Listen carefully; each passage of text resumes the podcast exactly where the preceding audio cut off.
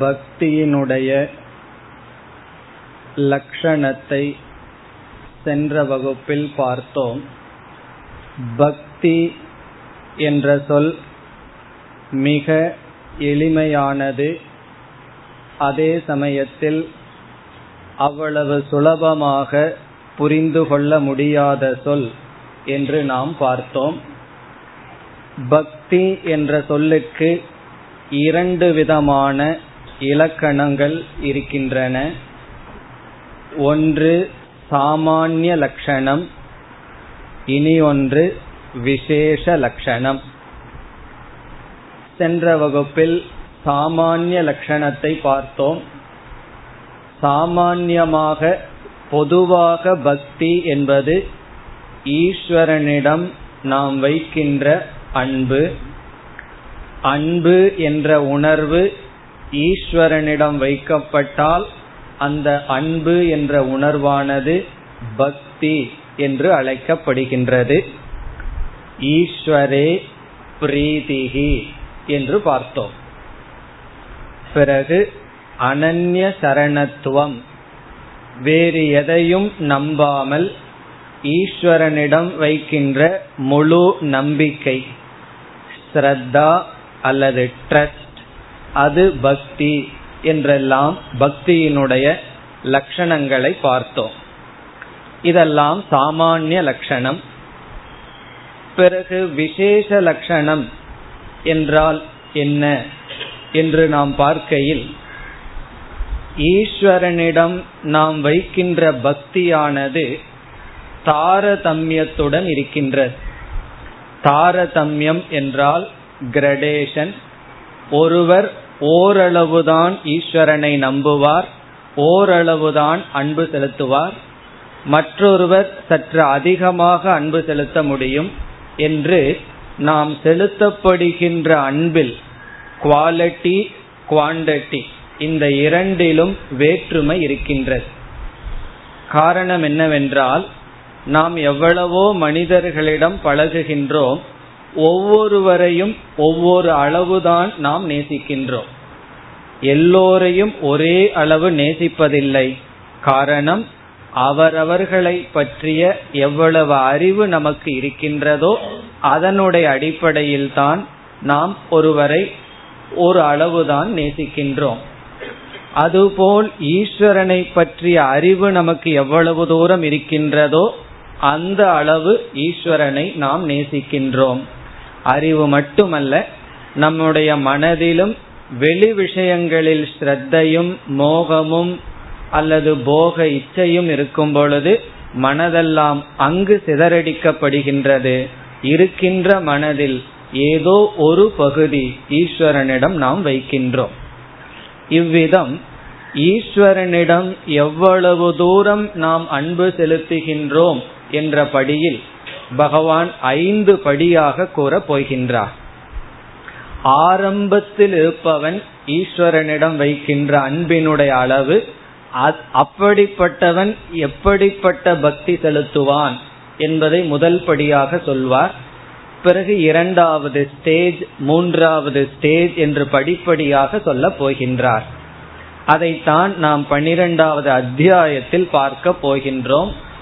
பக்தி பக்தியை ஐந்து பிரிவாக பிரித்து ஒவ்வொரு நிலையிலும் பக்தன் எப்படி இருப்பான் என்ன செய்வான் என்ற விசேஷ லட்சணம் பார்க்கப்படுகின்றது இனி நாம் அடுத்து பார்த்த கருத்து என்னவென்றால் நாம் எவ்வளவு தூரம் ஈஸ்வரன் மீது பக்தி வைத்துள்ளோம் என்பதற்கு அளவுகோல் என்ன என்று கேட்கப்படும் பொழுது தியாகம் என்று பார்த்தோம். ஒருவரை நாம் எவ்வளவு தூரம் நேசிக்கின்றோம் என்பது அவருக்காக எவ்வளவு தூரம் தியாகம் செய்கின்றோம் என்பதை பொறுத்து. எவ்வளவு தூரம் விட்டு கொடுக்கின்றோம் தியாகம் செய்கின்றோம் அவ்வளவு தூரம் அவர் மீது இருக்கின்ற அன்பு எவ்வளவு என்பது புலப்படும். இப்ப ஈஸ்வரன் மீது வைத்திருக்கின்ற பக்தி எவ்வளவு தூரம் என்பதை எதை வைத்து நாம் நிர்ணயம் செய்யலாம்? அவருக்காக எவ்வளவு தியாகம் செய்ய நாம் தயாராக இருக்கின்றோம் அதை வைத்து நிர்ணயம் செய்யலாம். அதற்குத்தான் இந்த உதாரணம் கூறுவார்கள். கண்ணப்ப நாயனாருடைய கதை நமக்கு தெரியும். அவர் என்ன செய்தார்? உள்ளதுக்குள்ளேயே மிக சுவையான மாமிசத்தை அவர் சுவைத்து பார்ப்பார். பிறகு என்ன செய்வார்? அதைத்தான் பகவானுக்கு படைப்பார். என்ன செய்வார்? வாயில கடிச்சு பார்ப்பார். எது ரொம்ப நல்லா இருக்கோ அதை பகவானுக்கு எடுத்து வைப்பார்.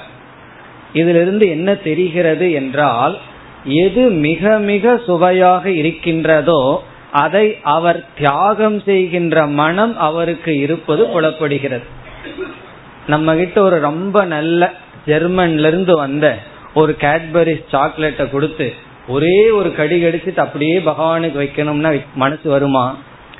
காரணம் வராது. ஏன் என்றால் அந்த சுவையில் நாம் மூழ்கி விடுவோம். கண்ணப்ப நாயனார் என்ன பண்ணாராம் அந்த சுவையை பகவானுக்காக துறந்தார். அதனாலதான் பக்தியில ஒரு உயர்ந்தவராக சொல்லப்படுகின்றது. இப்ப எவ்வளவு தூரம் பகவானுக்காக நான் தியாகம் செய்ய தயாராக இருக்கின்றேன் என்பது பக்தியினுடைய அளவுகோல். இந்த தியாகத்தினுடைய அளவுகோல் மாறுவதனால் பக்தியும் மாறிக்கொண்டே வருகின்றது. ஒருவன் ஏதோ கொஞ்சம்தான் பகவானுக்கு தியாகம் செய்ய தயாராக இருக்கின்றான். அடுத்தவன் அதைவிட அதிகமாக என்று படிப்படியாக இருக்க போகிறது. பிறகு அடுத்து நாம் சிந்தித்த கருத்து என்னவென்றால் இந்த பக்தி வளர்வதற்கு என்ன ஹேது காரணம் என்று சிந்தித்தோம். அதில் ஞானம் என்று பார்த்தோம். ஒருவர் மீது நமக்கு வருகின்ற அன்பு அவர்களை எவ்வளவு தூரம் புரிந்து கொண்டோம் என்பதின் அடிப்படையில் வருகின்றது. ஆகவே ஞானம் பக்தியை வளர்க்கின்றது. அது மட்டுமல்ல பக்தியும் நமக்கு பக்தியை வளர்க்கின்றது. எப்படி என்றால் ஒருவரை நாம் நம்மை எரியாமல் நாம் அவரை விரும்பிவிட்டால் என்ன செய்வோம்? அந்த விருப்பத்தின் தூண்டுதலாக அவரை பற்றி தெரிந்து கொள்ள முயற்சி செய்வோம். ஆகவே பக்தி பக்தியை வளர்க்கும். ஞானம் பக்தியை வளர்க்கும். பக்தி ஞானத்தை வளர்க்கும் ஞானம் பக்தியை வளர்க்கும் என்று அந்யோன்யமாக இருக்கின்றது என்று நாம் பார்த்தோம். இதுவரை நாம் சென்ற வகுப்பில் பார்த்த கருத்துக்கள். அதை நாம் இப்பொழுது ஞாபகப்படுத்திக் கொண்டோம். இனி மேற்கொண்டு தொடரலாம்.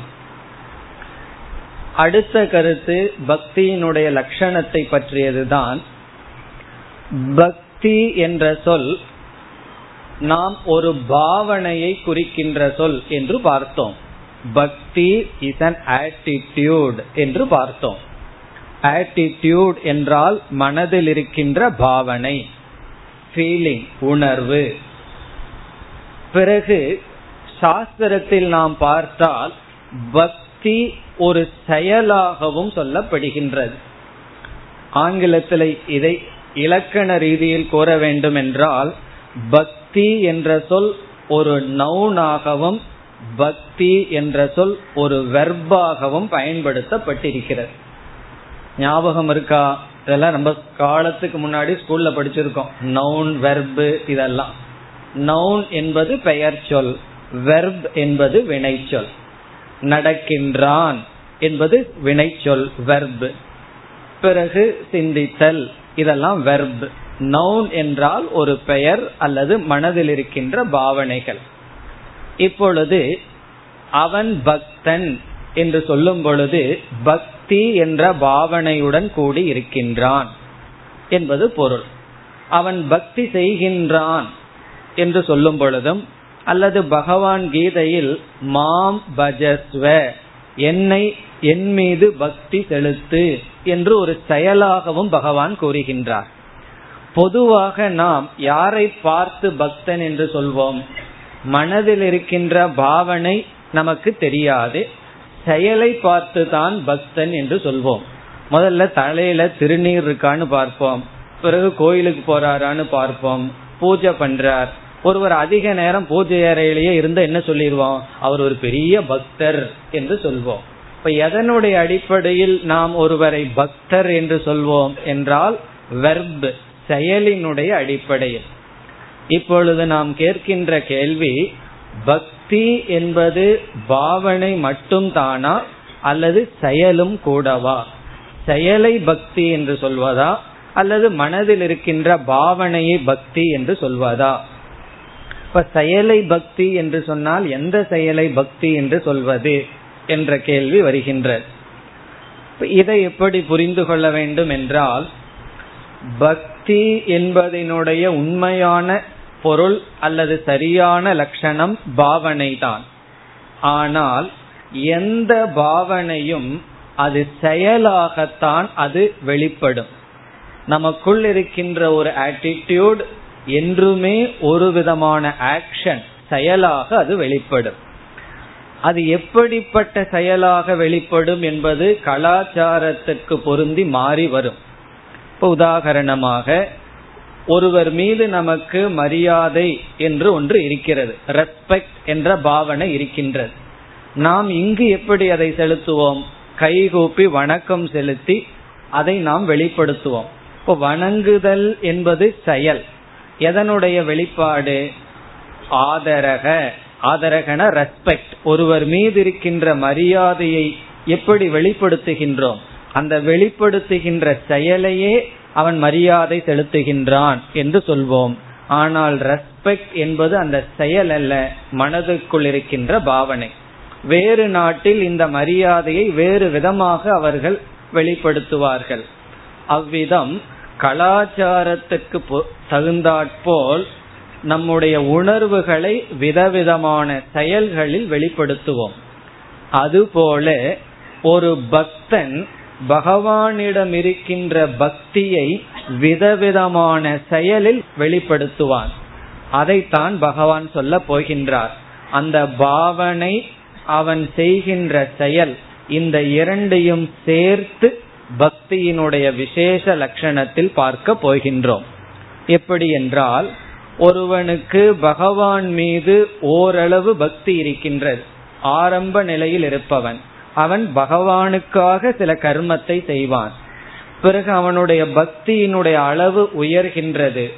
மானசீகமாக பகவானையே நினைத்திருப்பான்.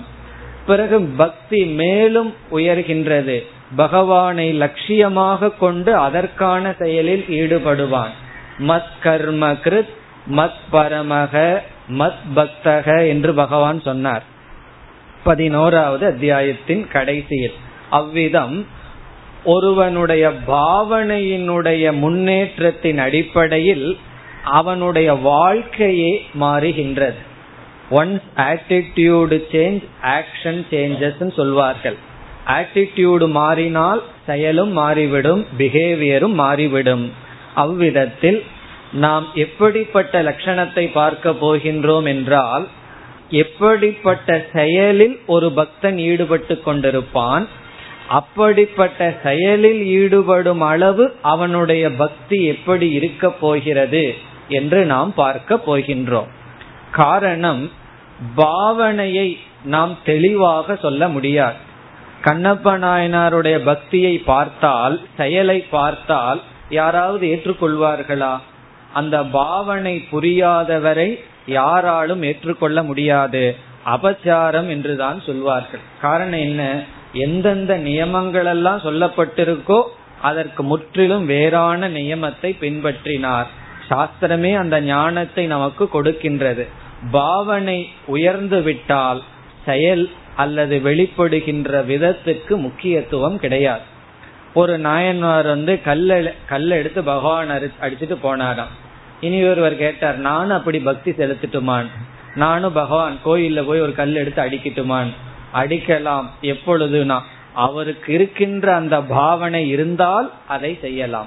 அப்படி இல்லாமல் செய்தால் அந்த கல் இவருக்கு திருப்பி வந்துடும். ஆகவே ஆனா அவருக்கு திருப்பி வரல. அந்த பாவனை அவருக்கு இருந்ததனால். இப்ப எப்படி நாம் பக்தியை பார்க்க போகிறோம் என்றால் இந்தந்த செயலில் இந்தந்த நிலையில் இருக்கின்ற பக்தர்கள் ஈடுபட போகிறார்கள் என்று பகவான் சொல்ல போகின்றார். அதாவது முதல் படியில் இருக்கின்ற பக்தர்கள் இந்தந்த நிலையில் தான் தங்களை வைத்துக் கொண்டு இருப்பார்கள். அவர்களுக்குள் இருக்கின்ற பக்தி உயரும் பொழுது அவர்களுடைய செயல் அவர்களுடைய ஆட்டிடியூட் மாறும் பொழுது அவர்களுடைய ஆக்ஷன் மாறிக்கொண்டு வரும் என்றெல்லாம் பகவான் படிப்படியாக சொல்ல போகின்றார். இப்ப விசேஷ லட்சணமாக என்ன பார்க்க போகிறோம் என்றால் எப்படிப்பட்ட பக்தன் எப்படிப்பட்ட வாழ்க்கையில் அல்லது சாதனையில் ஈடுபடுவான் என்றெல்லாம் சொல்ல போகின்றார். இப்ப இத்துடன் பக்தி லட்சணம் என்ற தலைப்பில் நாம் பார்த்த கருத்து முடிவடைகிறது. இனி அடுத்த கருத்துக்கு நாம் வரலாம். பக்தர்களை பற்றி இப்பொழுது சுருக்கமாக பார்க்கின்றோம். முதல் டாபிக் பக்தி லட்சணம் அனந்தது அடுத்த டாபிக் பக்தாகா. பக்தர்களை பற்றி இப்பொழுது பார்க்கின்றோம். ஏற்கனவே பகவான் எல்லா மனிதர்களையும் முதலில் இரண்டாவது இரண்டாக பிரித்தார். பக்தர்கள் அபக்தர்கள் என்று பிரித்தார். என்னை ஏற்றுக்கொள்பவர்கள் என்னை வழிபடுபவர்கள் என்னை வழிபடாதவர்கள் என்னை நிராகரணம் செய்பவர்கள் என்று பிரித்தார். பிறகு அந்த பக்தர்களை பகவான் நான்காக பிரித்தார். ஞாபகம் இருக்கோ? எந்த சாப்டர்ல எப்படி பிரிச்சாருன்னு ஞாபகம் இருக்கோ? ஏழாவது அத்தியாயத்துல பகவான் பிரிச்சார் ஆர்த்தோ ஜிக்யாசுகு அர்த்தார்த்தி ஞானி என்று நான்காக பிரித்தார். இதுல ஆர்டர் எப்படி என்றால் ஆர்த்தக துயரப்பட்டவன் என்னை வழிபடுகின்றான். இப்ப யார் எனக்கு பக்தனாகின்றான்? துயரத்தில் இருப்பவன். இரண்டாவதாக அர்த்தார்த்தி பொருளை வேண்டுபவன். இன்பத்தை வேண்டுபவன் அர்த்தத்தை விரும்புபவன். அர்த்தம் என்றால் போகம் இன்பம் பொருள்கள். அவனுக்கு அப்பொழுது துயரம் இல்லை ஆனால் எந்த பொருளும் என்னிடம் இல்லையேங்கிற துயரம். அப்படி பொருளை விரும்புபவன் வெற்றியை விரும்புபவன் என்னை வழிபடுகின்றான். அவன் அர்த்தார்த்தி. மூன்றாவது ஜிக்யாசுகு. என்னை அடைய விரும்புபவனும் என் பக்தன். என்னை வழிபடுகின்றான். நான்காவதாக ஞானி. என்னுடைய சொரூபத்தை உணர்ந்த ஞானியும் என்னுடைய பக்தன் என்று நான்காக பிரித்தார். இப்படி எல்லா பக்தர்களையும் பகவான் நான்காக பிரித்தார். இப்பொழுது நாம் வேறொரு கோணத்தில் எல்லா பக்தர்களையும் இரண்டாக பிரிக்கின்றோம். இந்த நான்கு பகவான் செய்தார் பிறகு மீண்டும் நாம் எல்லா பக்தர்களையும் இரண்டாக பிரிக்கின்றோம். ஒன்று சகாம பக்தக. இனி ஒன்று நிஷ்காம பக்தக. சகாம பக்தக. இரண்டாவது நிஷ்காம பக்தக. இது எதன் அடிப்படையில் இப்படி பிரிக்கின்றோம் என்றால் சகாமக என்ற சொல்லின் பொருள் இந்த உலகத்தில் ஏதாவது ஒரு போகத்தை இன்பத்தை அனுபவிக்க வேண்டும் என்ற எண்ணத்தில் பக்தி செலுத்துபவன். காமேன சக வர்த்ததே. ஆசையுடன் கூடிய பக்தன். ஆசைப்பட்ட பொருள் இந்த உலகத்துல ஏதாவது பொருள். அது நல்லதா இருக்கலாம் நல்லது இல்லாமல் இருக்கலாம். ஏதாவது ஒரு பொருள் பகவான தவிர வேற எதையாவது நாம் நாடினால் அவன் சகாம பக்தன். சகாம பக்தர்களெல்லாம் மோசமானவர்கள் தவறானவர்கள் அர்த்தம் கிடையாது.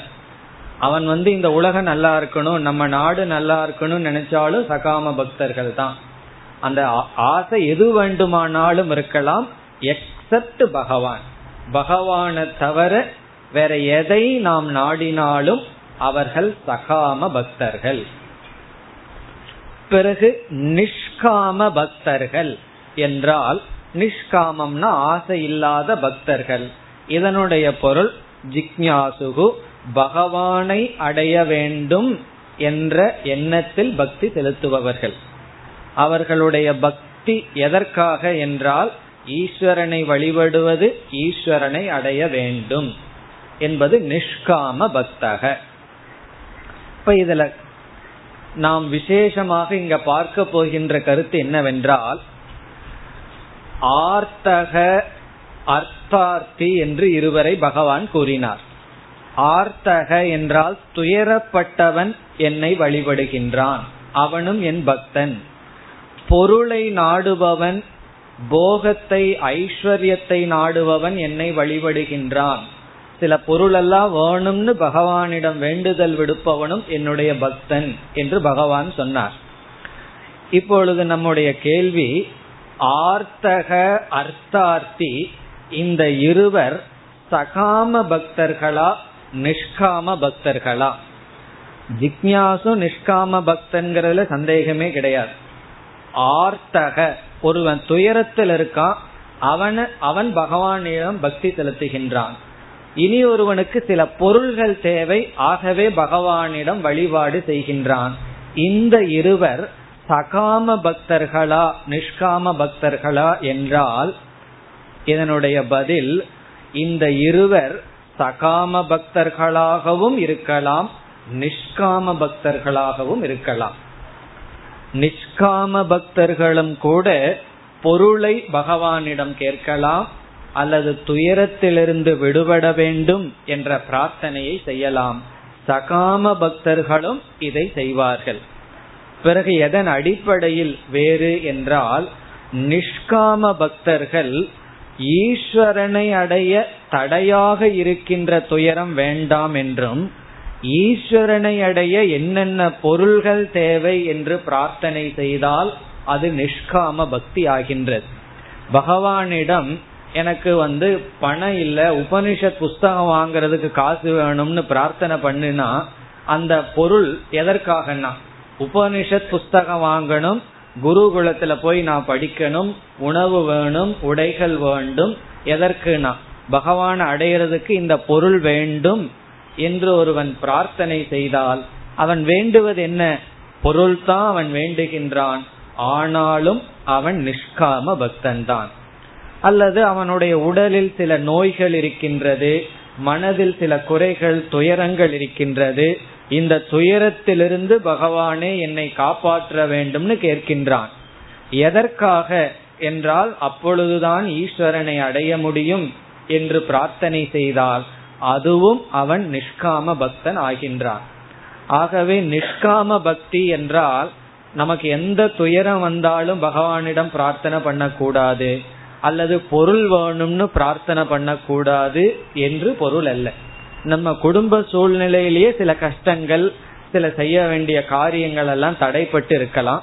அதற்காக பகவானிடம் பிரார்த்தனை பண்றோம். காரணம் என்ன? அந்த தடைகள் நீங்கினால் என்னுடைய மனதை வேதாந்தத்துல நல்லா ஈடுபடுத்த முடியும் என்ற எண்ணத்துடன் பிரார்த்தனை செய்தால் அது நிஷ்காம பக்தி அவர்கள் நிஷ்காம பக்தர்கள்.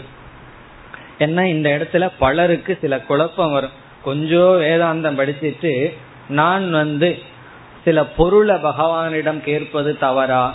சில கஷ்டங்கள் எனக்கு வந்து விட்டால் அது நீங்க வேண்டும்னு பிரார்த்தனை செய்வது தவறா? என்ற சந்தேகம் வரும். இது எதற்காக கஷ்டம் நீங்கணும் எதற்காக பொருள் வேண்டும் என்ற பாவனையில் அவர்கள் சகாம பக்தர்களா அல்லது நிஷ்காம பக்தர்களா என்று தீர்மானிக்கப்படும். ஆகவே சகாம பக்தனும் பொருளை தேடுவான் துயரத்திலிருந்து தப்பிக்கொள்ளணும்னு விரும்புவான். நிஷ்காம பக்தர்களும் அதை விரும்புவார்கள். இது எப்படி நமக்கு தெரிகிறது? இந்த கருத்து எப்படி நாம் பொருளாக எடுத்துக்கொள்ள முடியும் என்றால் எல்லா உபனிஷத் சாந்தி பாடங்களை பார்த்தால் எல்லா உபனிஷத் சாந்தி பாடத்திற்கு வருகின்ற சாதகர்கள் யார்னா? உபனிஷத்து ஸ்டூடெண்ட் அவங்க என்ன கேட்கின்றார்கள்? எங்களுக்கு துயரம் நீங்க வேண்டும் பொருள்கள் வர வேண்டும். உடல் பலமாக இருக்க வேண்டும். இந்திரியம் பலமாக இருக்க வேண்டும் என்று ஆரோக்கியத்தை கேட்கின்றார்கள். மனதுல எந்த சஞ்சலமும் இருக்கக்கூடாது என்றெல்லாம் பிரார்த்தனை செய்கிறார்கள். சகாம பக்தனும் அதைத்தான் செய்யறான் உடம்புல நல்ல ஆரோக்கியமா இருக்கணும். எதற்காகனா ஆகவே நல்லா சாப்பிடலாம். நல்லா இந்த உலகத்தை அனுபவிக்கலாம். நிஷ்காம பக்த ஆரோக்கியத்தை கேட்கறான். எதற்குனா ஆகவே ஒழுங்கா ஒரு மணி நேரம் கிளாஸ்ல உட்கார முடியும்.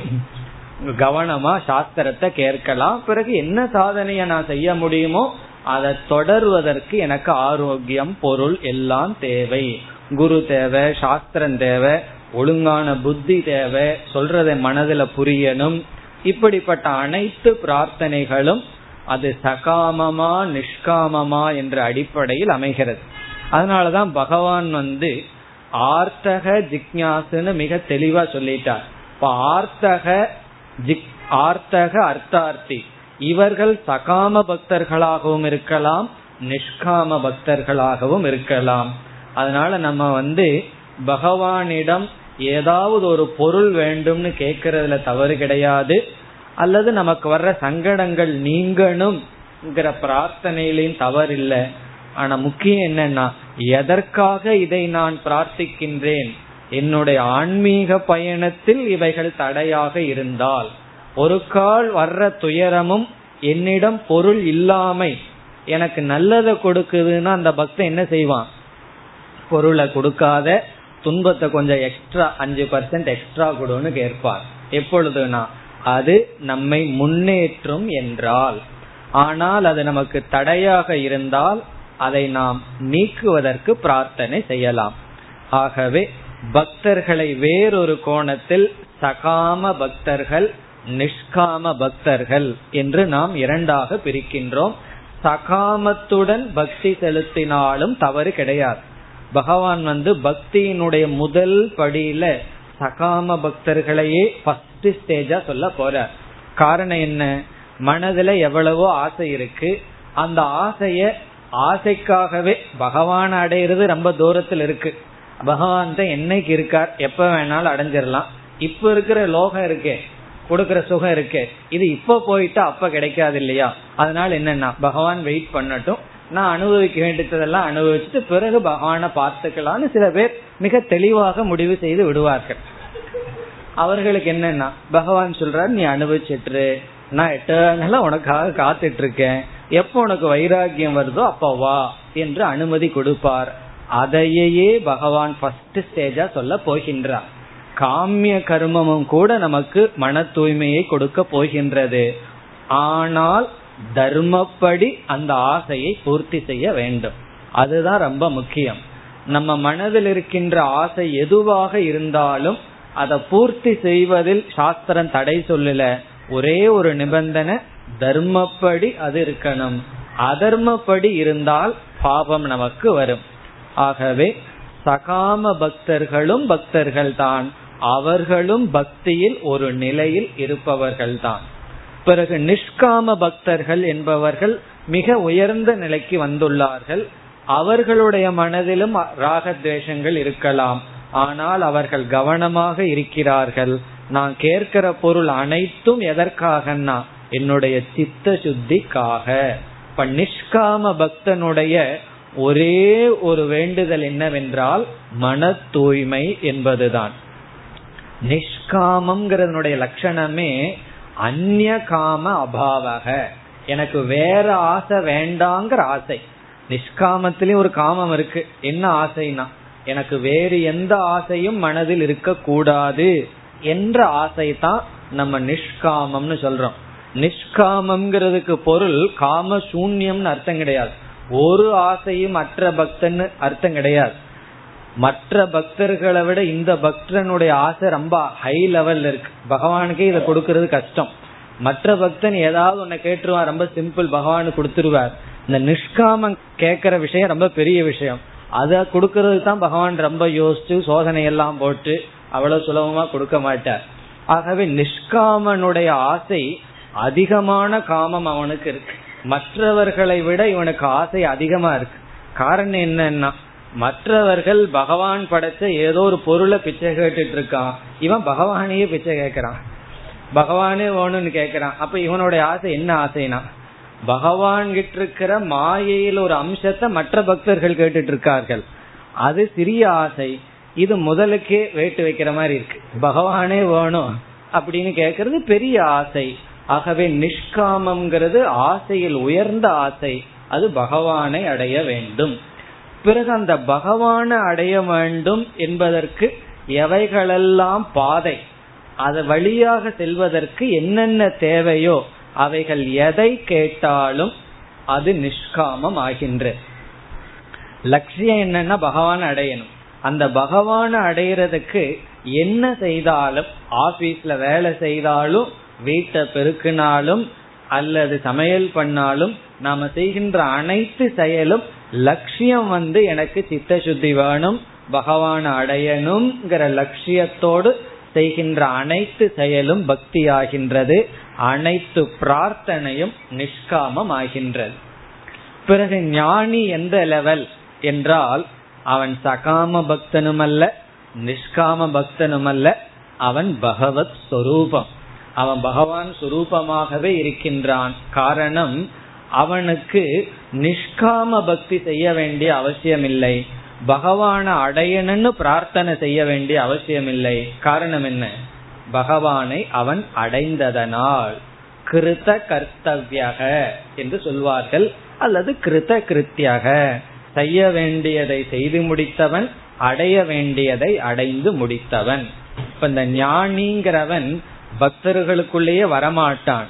இருந்தாலும் பகவான் என்ன சொல்றார்? ஞானியும் பக்தன் தான் என்று சொல்கிறார். காரணம் ஞானி தன்னையும் ஈஸ்வரனையும் சமமாக நேசிக்கின்றான். ஆகவே அவன் லட்சணையாக பக்தன் என்று அழைக்கப்படுகின்றான். ஆனால் உண்மையில் சாதகர்களாக இருக்கின்ற பக்தர்கள் இருவர். சகாம பக்தர்கள் நிஷ்காம பக்தர்கள். சகாம பக்தர்களும் சாதகர்கள் தான் அவர்களை போய் நாம தவறா நினைக்க கூடாது. காரணம் என்னன்னா அபக்தர்கள் இருக்காங்களே. அவர்களுக்கு சகாம பக்தர்கள் உயர்ந்தவர்கள் தான். முன்னெல்லாம் இந்த கோவில் முன்னாடி லாட்ரி சீட்டை பார்த்தேன்னா எனக்கு ஒரு மாதிரியா இருக்கும். போயும் போய் இது இங்கெல்லாம் வைக்கிறதான் பிறகு எல்லாம் பகவான் சொல்றத கேட்டு சரி பரவாயில்ல. அட்லீஸ்ட் பகவான் மீது நம்பிக்கையோடு அங்க வாங்குறானு. அது விழுகுதோ இல்லையோ விழுகாம இருந்தும் நம்பிக்கை தொடருது. மீண்டும் மீண்டும் வாங்கிட்டு இருக்கானு. அதை எதை குறிக்குதுன்னா அவர்களுடைய நம்பிக்கை வந்து உன்ன தொடர்கிறது. இப்ப எது இருந்தாலும் சரி பகவான் அங்க நம்ம கொண்டு வந்தோம்னா சித்த சுத்திக்கு வாய்ப்பு இருக்கின்றது. ஒரு காலத்துல பகவான் புரிய வைப்பார் இதெல்லாம் இங்க வாங்கக்கூடாது. விக்கிறவனுக்கு புரிய வைப்பார் இதெல்லாம் இங்க விற்க கூடாது அது வரைக்கும் விக்கிறவன் விக்கட்டும் வாங்குறவன் வாங்கட்டும். நம்ம வாங்காம இருந்தா சரி கீத கிளாஸுக்கு வந்துட்டு நம்ம வாங்காம இருந்தா சரி. காரணம் என்ன? சகாம பக்தர்களும் ஒரு ஸ்டேஜில் இருக்கிறார்கள். நிஷ்காம பக்தர்கள் அடுத்த ஸ்டேஜ் இது பக்தர்களை பற்றி ஒரு டிவிஷன் இனி பக்தர்களை பற்றி இனி ஒரு டிவிஷன் இருக்கின்றது. வேறொரு கோணத்தில் பக்தர்களை இரண்டாக பிரிக்கின்றோம். பகவான் வந்து நாளா பிரிச்சார். ஆர்த்தக அர்த்தார்த்தி ஜிக்யாசு ஞானி. இப்போ நம்ம ரெண்டா பிரிச்சோம். சகாம பக்தன் நிஷ்காம பக்தன்.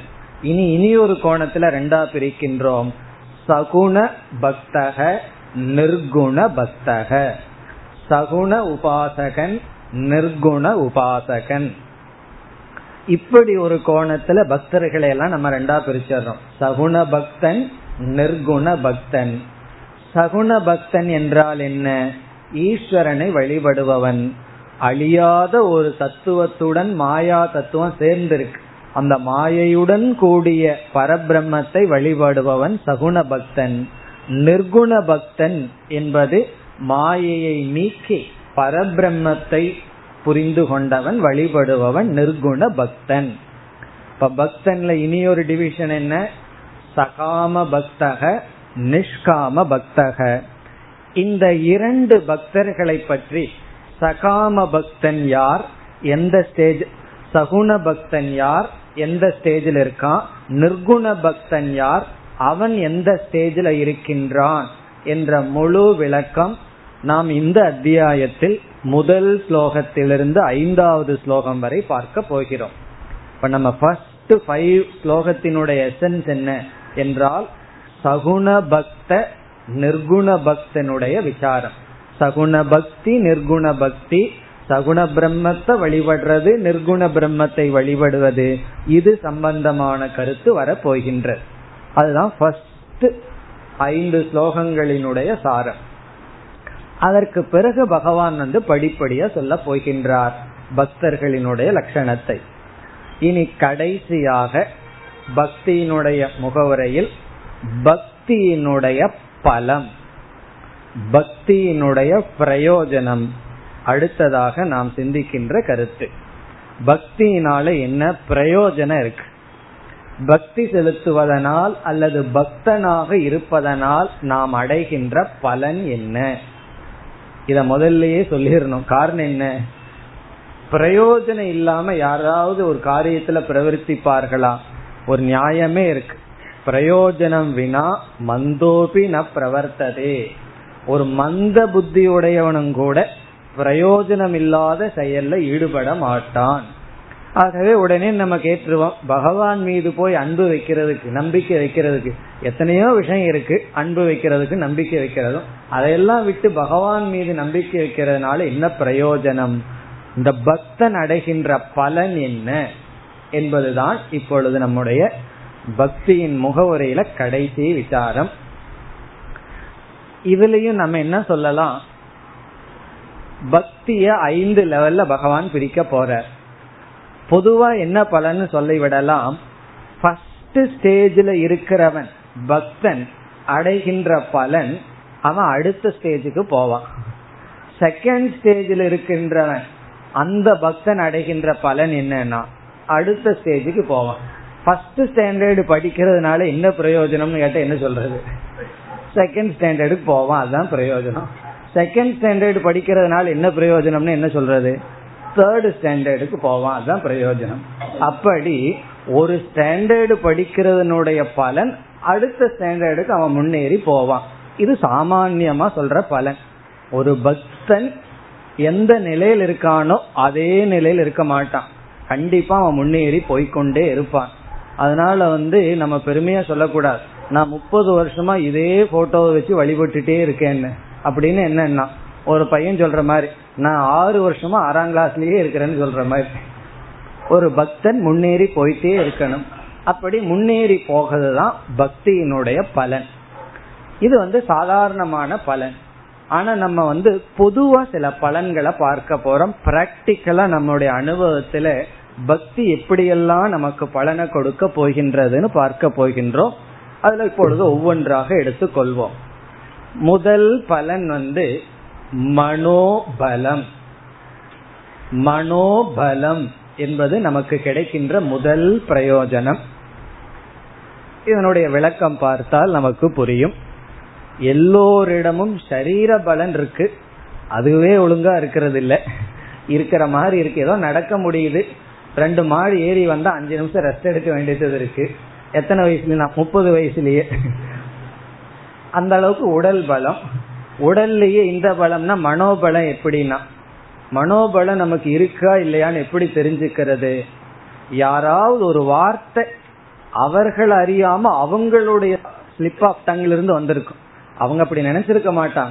அது என்ன ஆகும்னா நம்ம மனதை வந்து குத்தி அன்னைக்கு காலையில இருந்து சாயந்தரத்து வரைக்கும் அவங்க மறந்துட்டு போயிருவாங்க என்ன சொன்ன இவன் அப்படி சொல்லிட்டான் அவன் அப்படி சொல்லிட்டாங்கிற மனதுல வந்து ஓடிக்கொண்டே இருக்கின்றது.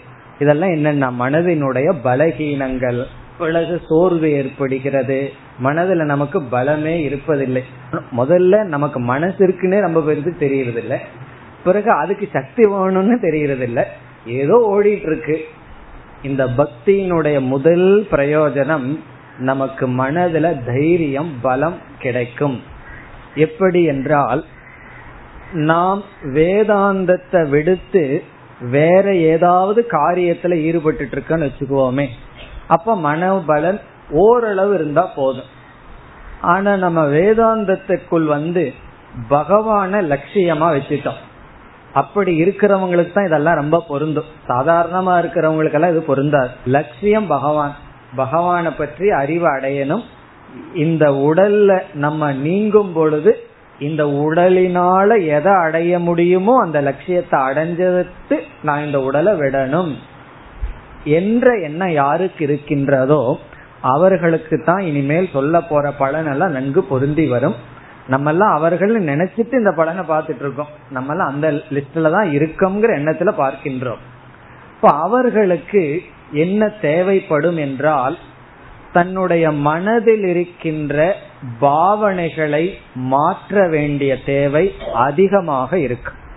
கோபத்தை நீக்கணும் பொறாமையை நீக்கணும் மற்றவங்களுடைய முன்னேற்றத்தை பார்த்து சந்தோஷப்படுற மனம் வேண்டும் என்று நம்மளுடைய மனதில் இருக்கின்ற அசுத்தியெல்லாம் நீக்கி நல்ல குணங்களை எல்லாம் நம்ம வளர்த்தியாக வேண்டியது வருகின்றது. அதற்கான முயற்சியில் நம்மளைய நம்ம ஈடுபடுத்தி கொள்வோம். மற்றவர்களெல்லாம் வெளி சூழ்நிலையை அழகுபடுத்தி கொண்டிருப்பார்கள். வீட்டை அழகுபடுத்துவார்கள். அதை விட ரொம்ப முக்கியம் வாகனத்தை அழகுபடுத்தி கொண்டிருப்பார்கள். இதுலதான் அவங்களுக்கு முக்கியம் இருக்கு. அதை பியூட்டியா வச்சிருப்பாங்க. உள்ள என்னன்னா அது வந்து எவ்வளவு அகலியா இருக்க முடியுமோ அப்படி இருக்கும். ஆனா என்னன்னா சேஃபா நம்ம மனசு மற்றவங்களுக்கு தெரியாததுனால அது தெரியறதில்லை. டிப் டாப்பா ட்ரெஸ் போட்டு வருவார். உள்ள பார்த்தோம்னா பார்க்க முடியாததா இருக்கும். இதெல்லாம் மற்றவங்களுக்கு ஓகே. ஆனா சாதகன் வேதாந்தத்துக்குள்ள வந்த உடனே பகவான அடையணும்னா சாஸ்திரம் பயங்கரமான ஒரு கண்டிஷனை போடுது. என்னன்னா உன்னுடைய பர்சனாலிட்டியில சேஞ்ச் வேணும். நீ மாறணும். உனக்கு இருக்கின்ற சுவாவ தோஷங்கள் நீங்கணும்னு சொல்லுது. உடனே நம்ம என்ன செய்வோம்? அந்த பாவனைகளை எல்லாம் மாற்றிக்கொள்ள முயற்சி செய்வோம். முயற்சி செய்யாதவங்களை குறித்து பேச்சு இல்லைங்கிறது அடிக்கடி சொல்லிட்டு இருக்கேன். முயற்சி செய்பவர்கள் குறித்து தான் இப்ப நம்ம பேசுறோம். ஏன் முயற்சி செய்யறோம்னா பகவான அடையணும்னு சொன்னா நம்மளுடைய மனதுல மாற்றம் வேண்டும். பகவானை பற்றி அறிவு வரணும்னா மன தூய்மை வேண்டும். ஆனா வேற அறிவுக்கு மன தூய்மை எல்லாம் வேண்டாம். கெமிஸ்ட்ரியில பிஹெச்டி பண்றதோ அல்லது வேற எந்த ப்ரொஃபஷன்லயும் டாக்டரேட் பண்றதுக்கெல்லாம் உனக்கு சித்த சுத்தி வேணுமான்னு அப்ளிகேஷன் எல்லாம் கேட்க மாட்டாரு. பியூரிட்டி இருந்தா தான் அட்மிஷன் எல்லாம் கிடையாது. பியூரிட்டி இல்லாததுனாலதான் அட்மிஷன் அங்க. ஆனா வேதாந்தத்துக்குள்ள வந்த உடனே உனக்கு வந்து பியூரிட்டி வேண்டும்.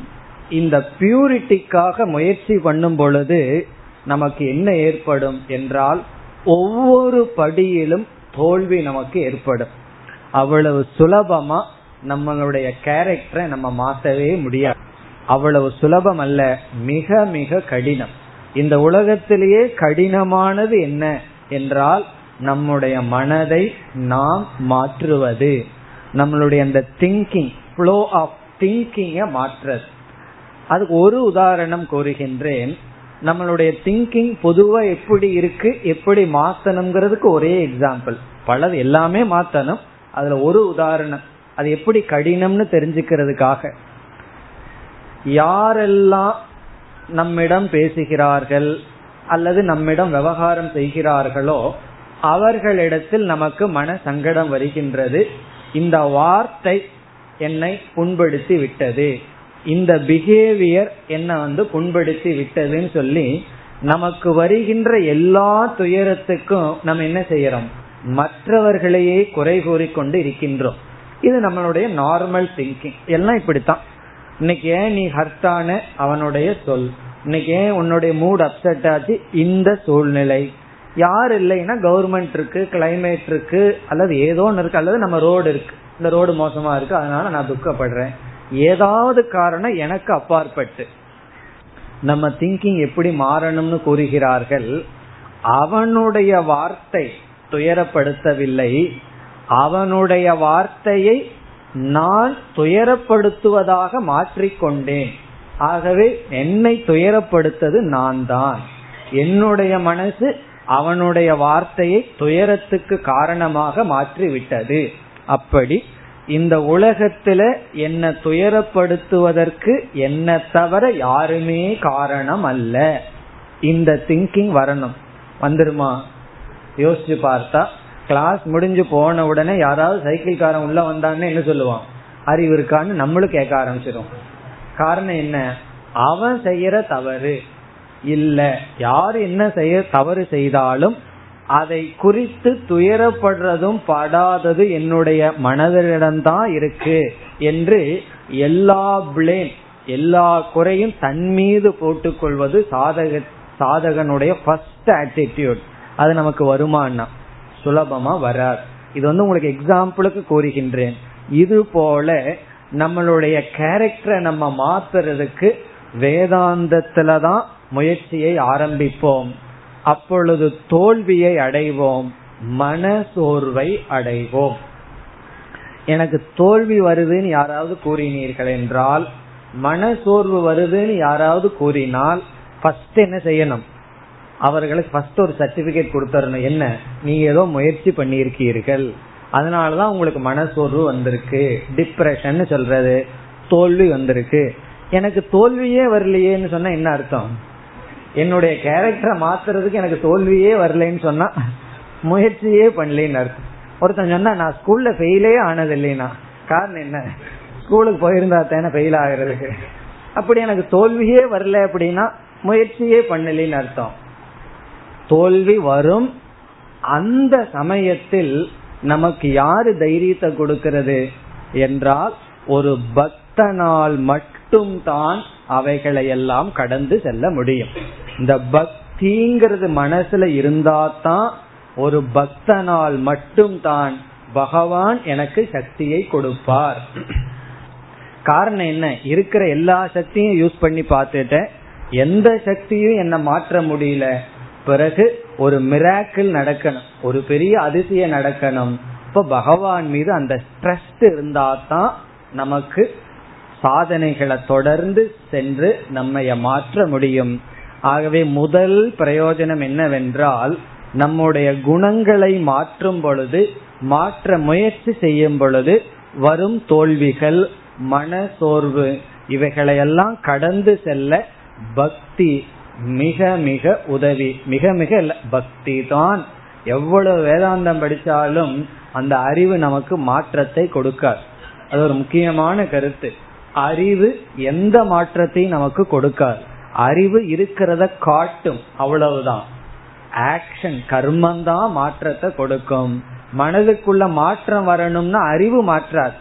பொறாமை எனக்கு இருக்குங்கிற அறிவு பொறாம படாம இருக்கிற மனசை கொடுக்காது. அறிவு காட்டி கொடுக்கும் அவ்வளவுதான். அதுவும் தேவை. என்ன இருக்குன்னு காட்டி கொடுக்கறதுக்கு அறிவு தேவை. பிறகு மாற்ற வேண்டும் என்றால் கர்மம் தான் தேவை. கர்ம எங்க பிரயோஜனம் இல்லைன்னா பிரம்மனிடத்துல பிரயோஜனம் இல்லை. பிரம்மனுடைய விஷயத்துல பிரம்மத்தை அறிவு காட்டி கொடுத்தா போதும். இந்த செயல் போய் பிரம்மத்தை ஒன்றும் பண்ண வேண்டாம். அது ஏற்கனவே சுத்தமா பூர்ணமா இருக்கு. ஆனா நம்ம மனதை பற்றிய விஷயங்கள்ல அறிவு காட்டி கொடுக்கணும் செயல் அதை மாற்றணும். அந்த கர்மத்துல நம்ம வந்து சாய்ஸ் இல்லாத கர்மம் என்னன்னா பக்தி என்ற பாவனை. ஒரு பக்தனாலதான் அவனுடைய குணத்தை அவன் மாற்றி கொள்ள முடியும். அதனாலதான் என்ன சொல்வார்கள்? பக்தியும் சத்சங்கமும் பகவான அடையிற வரைக்கும் தொடர வேண்டிய சாதனை. மற்ற சாதனைகள் எல்லாம் இடையில வந்துட்டு வந்துட்டு போலாம். எந்த சாதனை வேணாலும் நீங்க செய்யலாம். கொஞ்ச நாளைக்கு அப்புறம் அந்த சாதனையை விட்டுறலாம். ரெண்டு சாதனை நம்ம விடவே கூடாது. சத்சங்கமும் பக்தியும். காரணம் என்னவென்றால் சத்சங்க இல்லை அப்படின்னா நேச்சுரலா துஸ்சங்கத்துக்கு போயிருவோம்.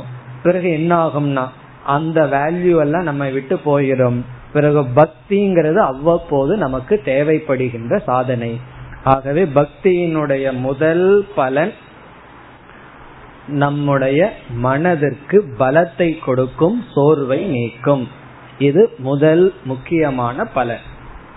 இனி பக்தியினுடைய இரண்டாவது பலனுக்கு செல்கின்றோம். இரண்டாவது பலனும் மிக முக்கியம். உபனிஷத் என்ன கூறுகின்றது? ஒருவன் பரம்பொருளை பற்றிய ஞானத்தை அடைந்து மோட்சத்தை அடைய வருகின்றான். அவனுக்கு வெறும் அறிவு கூர்வை மட்டும் இருந்தால் போதாது. அறிவு ரொம்ப ஷார்ப்பா இருக்கு. இன்டலெக்ட் வந்து ரொம்ப ஷார்ப்பா இருக்கு. அது மட்டும் போதாது. காரணம் என்னன்னா ரொம்ப ஷார்ப்பா இன்டலெக்ட் இருந்தா ஒரு சயின்டிஸ்ட் படிச்சிருந்தாலும் கூட ஞானத்தை அடைஞ்சிருக்கணும். ஆனா பெரிய பெரிய சயின்டிஸ்ட் எல்லாம் கடைசியில என்ன சொன்னார்கள்? நான் வந்து குழம்பி போயிருக்குன்னு சொன்னார்கள். பரம்பிரம்ம விஷயத்தில். இப்போ வெறும் புத்தியினுடைய கூர்மை மட்டும் பிரம்ம தத்துவத்தை கிரகிக்காது. அதை கிரகிக்கலாம். எப்பொழுதுனா பிரம்மன் ஒரு பொருளா இருந்தா கிரகிச்சிருக்கலாம். ஆனா அந்த பிரம்மனே கிரகிக்க கூடியவனுடைய சுரூபமா இருக்கிறதுனால கடினம். ஆகவே உபனிஷத் கூறுகிறது இவனுடைய மனதுல சில குரோத் எமோஷனல் மெச்சூரிட்டின்னு சொல்றது. சில குரோத் இவனுக்கு வந்திருக்கணும். காரணம் என்னன்னா இவன் அறிய போற அறிவு நானே பூர்ணமானவன். நான் குறையற்றவன் நான் நிறைவானவன் அறிவு அடைய போறான்.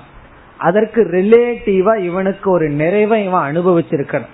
நானே அன்பு சுரூபம் நானே பக்தி சுரூபம்ங்கிற அறிவை இவன் கடைசியில் அடைய போறான். அப்படி கடைசியா பூர்ணத்தை அடையிறவனுக்கு கொஞ்சம் மனது பூர்ணமா இருந்திருக்கணும்.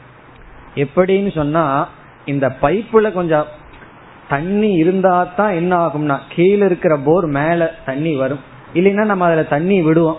தண்ணிய விட்டு நிறைச்சு உள்ள இருக்கிற தண்ணியை எடுக்கிறது போல ஓரளவு ரிலேட்டிவா எமோஷனல் மெச்சூரிட்டி மனதில் ஒரு நிறைவை ஒருவன் அனுபவிச்சிருக்கணும்.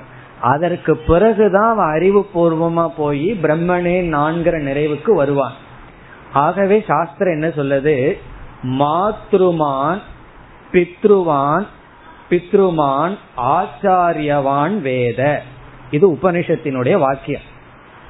மாத்ருவான் என்றால் தாயினுடைய அன்பை அனுபவித்தவன். மாத்ருமான் மாத்ருமான் என்றால் தாயை அனுபவித்தவன். பித்ருமான் என்றால் தந்தையினுடைய அன்பை அனுபவித்தவன். ஆச்சாரியவான் ஆச்சாரியருடைய அனுகிரகத்தையும் அன்பையும் உபதேசத்தையும் அனுபவித்தவன். வேத அவன்தான் இந்த தத்துவத்தை அறிந்து கொள்ள முடியும். இது உபநிஷத்தினுடைய வாக்கியம். யாருக்கு தாயினுடைய அன்பு தந்தையினுடைய அன்பு ஆச்சாரியருடைய அன்பு இவனுக்கு கிடைச்சிருக்கோ அவனாலதான் அவனுக்கு தான் எமோஷனல் மெச்சூரிட்டி இருக்கும் மனப்பக்குவம் இருக்கும் அவன்தான் இந்த தத்துவத்தை கிரகிக்க முடியும். இப்ப இதிலிருந்து கொடுக்கின்ற விளக்கம் என்ன என்றால் ஒருவன் இந்த உலகத்திலிருந்து எல்லா விஷயத்தில் இருக்கின்ற அன்பை அவன் அனுபவிச்சிருக்கணும். எந்த ஒரு குறையும் மனதிற்குள்ள இருக்கக்கூடாது. அவனாலதான் அவனுக்கு தான் மனப்பக்குவமே வரும். இதுல ஏதாவது குறைகள் இருந்துட்டா அந்த குறையினாலேயே மனதுல ஒரு கோடு இருந்துடும் பிறகு அவனுடைய முன்னேற்றத்துக்கு தடையாக அது இருந்து விடும் இதத்தான் இந்த காலத்துல சைக்காட்ரிஸ்ட் எல்லாம் சைல்டுஹுட் ப்ராப்ளம்னு சொல்லுவார்கள். சின்ன வயதுல ஏதாவது ஒரு ப்ராப்ளம் இருந்ததுன்னா அது பெரிய வயதானாலும் கூட அது தொடர்ந்து வரும். இப்பொழுது ஒரு ஜீவனுக்கு எல்லாமே சக்சஸ் அமையாது. நல்ல தாய் நல்ல தந்தை நல்ல உறவினர்கள் நல்ல நண்பர்கள் நல்ல கண மனைவி நல்ல கணவன் நல்ல நண்பர்கள் எல்லாமே ஹண்ட்ரட் பர்சன்ட் அமையாது. ஏதோ ஒரு இடத்துல குறை இருக்கும். அதாவது தாய்க்கு வந்து பக்குவம் இல்லாம இருக்கலாம் தந்தைக்கு பக்குவம் இல்லாம இருக்கலாம் அல்லது உறவினர்கள் அண்ணன் தம்பிகள் இதுல ஏதாவது ஒரு குறை கண்டிப்பாக இருக்கும். அப்ப என்ன செய்யறது என்றால் நம்ம பக்தி இலக்கியத்தை பார்த்தால் அந்த பக்தர்கள் அந்த குறையை பக்தியில் நிறைவு செய்து கொள்வார்கள். அதனாலதான் பார்த்தா சில பக்தர்கள் பகவான தாயாகவே பாடுவார்கள். சில பக்தர்கள் பகவான தந்தையாகவே பாவிப்பார்கள். மீரா வந்து கணவனாக சில காலம் பாவித்தால் இப்படி ஒவ்வொன்றாக பகவானை பாவித்தல். அப்படி ஏன் பாவிக்கிறார்கள் என்று பார்த்தால் எந்த அன்பை இவர்கள் உலகத்தில் இழந்தார்களோ அதை நிறைவு செய்ய பகவான வந்து அந்த ஒரு தத்துவமாக வைத்து இவர்கள் நிறைவு செய்து கொள்வார்கள். இப்போ ஒருவனுக்கு பிறந்த சில சிறு வயதிலேயே தாய் இறந்து விட்டால்னு வச்சுக்கோமே. இப்ப அவனுக்குள்ள அந்த தாய் அன்பு அந்த ஏக்கம் இருந்துட்டே இருக்கும். மனதிற்குள்ள ஏதாவது ஒரு ஏக்கம் இருந்து கொண்டே இருந்தால் அந்த ஏக்கம் இருக்கிற வரைக்கும் எமோஷனல் குரோத்தோ இன்டலெக்சுவல் குரோத்தோ வரவே வராது. அந்த ஏதாவது ஒரு விஷயத்துல ஒரு லாஸ் அது ஒரு இல்லாமை ஒரு வேக்கம் இருந்துட்டு இருந்ததுன்னா ஹையர் லெவலுக்கு போக முடியாது. அதை எப்படி சமப்படுத்துவதுன்னா பக்தியினால மட்டும்தான் சமப்படுத்த முடியும். அதனாலதான் பக்தர்கள் விதவிதமாக பகவானை பாவித்தார்கள். நம்மளுடைய கலாச்சாரத்திலையும் பகவானே விதவிதமா இருப்பார். குழந்தை கிருஷ்ணனா பகவான் இருப்பார். கிருஷ்ணர் ஆச்சாரியரா இருக்கார். கிருஷ்ணர் வந்து கோபிகளுக்கு கணவனா இருக்கார். இப்படி ஏன் பகவான விதவிதமா அமைத்தார்கள்? என்றால் விதவிதமாக பாவித்து நம்முடைய மனதை நிறைவுபடுத்துவதற்காக. நம்ம ரிஷிகளுக்கெல்லாம் மூளை இல்லாம இல்லை. பகவான் வந்து நிர்குணமே. எதுக்கு இத்தனை பகவான் இத்தனை விதமா இருக்கணும்? அம்பாள் எதற்கு துர்கை எதற்கு லட்சுமி எதற்கு பகவான் வேற சின்ன வயசில் இருக்கார். பகவான் வளர்றார். இதெல்லாம் எதற்குனா? இவைகள் அனைத்தும் நம்முடைய மனோ வளர்ச்சிக்கு இன்றி அமையாதது அதனாலதான் பார்த்தா ஒவ்வொருவரும் ஒவ்வொரு பாவனையில் பக்தி செலுத்துவார்கள். சில பேர்த்துக்கு பகைவர்களே இருந்திருக்க மாட்டார்கள். அதனால என்ன பகவானே பகைவனா பாக்குறேன் சத்ரு பாவம். அது ஒரு பக்தி தான் இப்ப நமக்கு யாருமே இனிமே இல்லைன்னு வச்சுக்கோமே. மேபி அந்த எமோஷனும் நமக்கு தேவைப்படுது போல இருக்கு. ஏன்னா உள்ள இருக்கிற துவேஷம் இருக்கு. அந்த துவேஷத்தை யாருகிட்டயாவது கொட்டணும். யாருமே நமக்கு வெறுப்ப கொடுக்கலன்னு என்ன செய்யறதுன்னா அதனாலதான் நாஸ்திகர் எல்லாம் தோன்றி இருக்கிறார்கள் போல் இருக்கு. ஏன்னா அவர்களுக்கு எல்லாம் நிறைஞ்சாச்சு. துவேஷத்துக்கு தான் ஆள் இல்லை. சரி பகவான வச்சுக்குவோம். பகவான் அதையும் சொல்றாரு சத்ரு பாவம்னு சொல்றாரு. பகவான் நினைச்சதுக்கு அப்புறம் தானே திட்டுறான். அப்ப பகவான் நினைக்கும் போதே பக்தன் ஆயிட்டானு. திட்டும் போது அவன் என்ன ஆயிடுறான்? சத்ரு பக்தி ஆகி விடுகின்றான். அதனாலதான் பகவான் மகாபாரதத்துல சொன்னார் என்ன அதிகமா நினைச்சிட்டு இருந்தவன் சகுனிதான் அப்படின்னு சொன்னார்.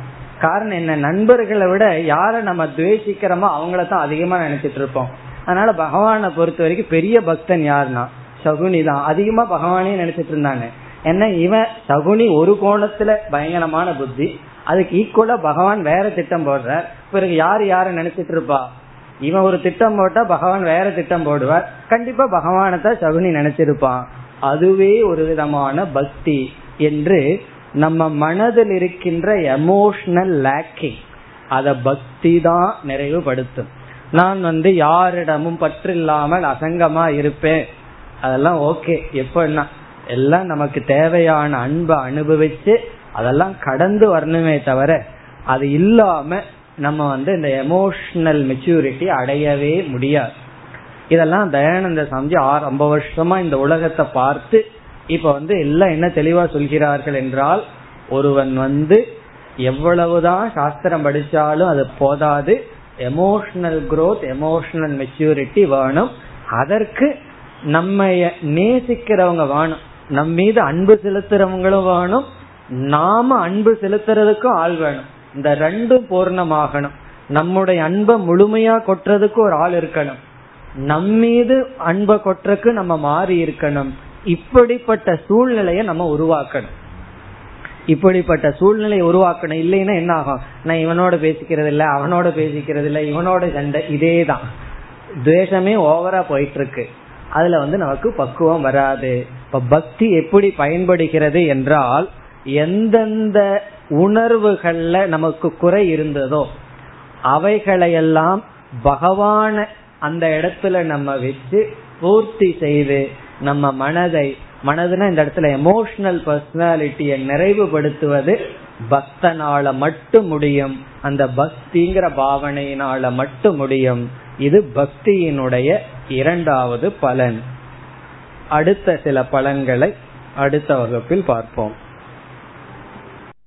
ॐ पूर्णमधपूर्णमिधं पूर्णात् पूर्णमुदच्छते पूर्णस्य पूर्णमादाय पूर्णमेवावशिष्यते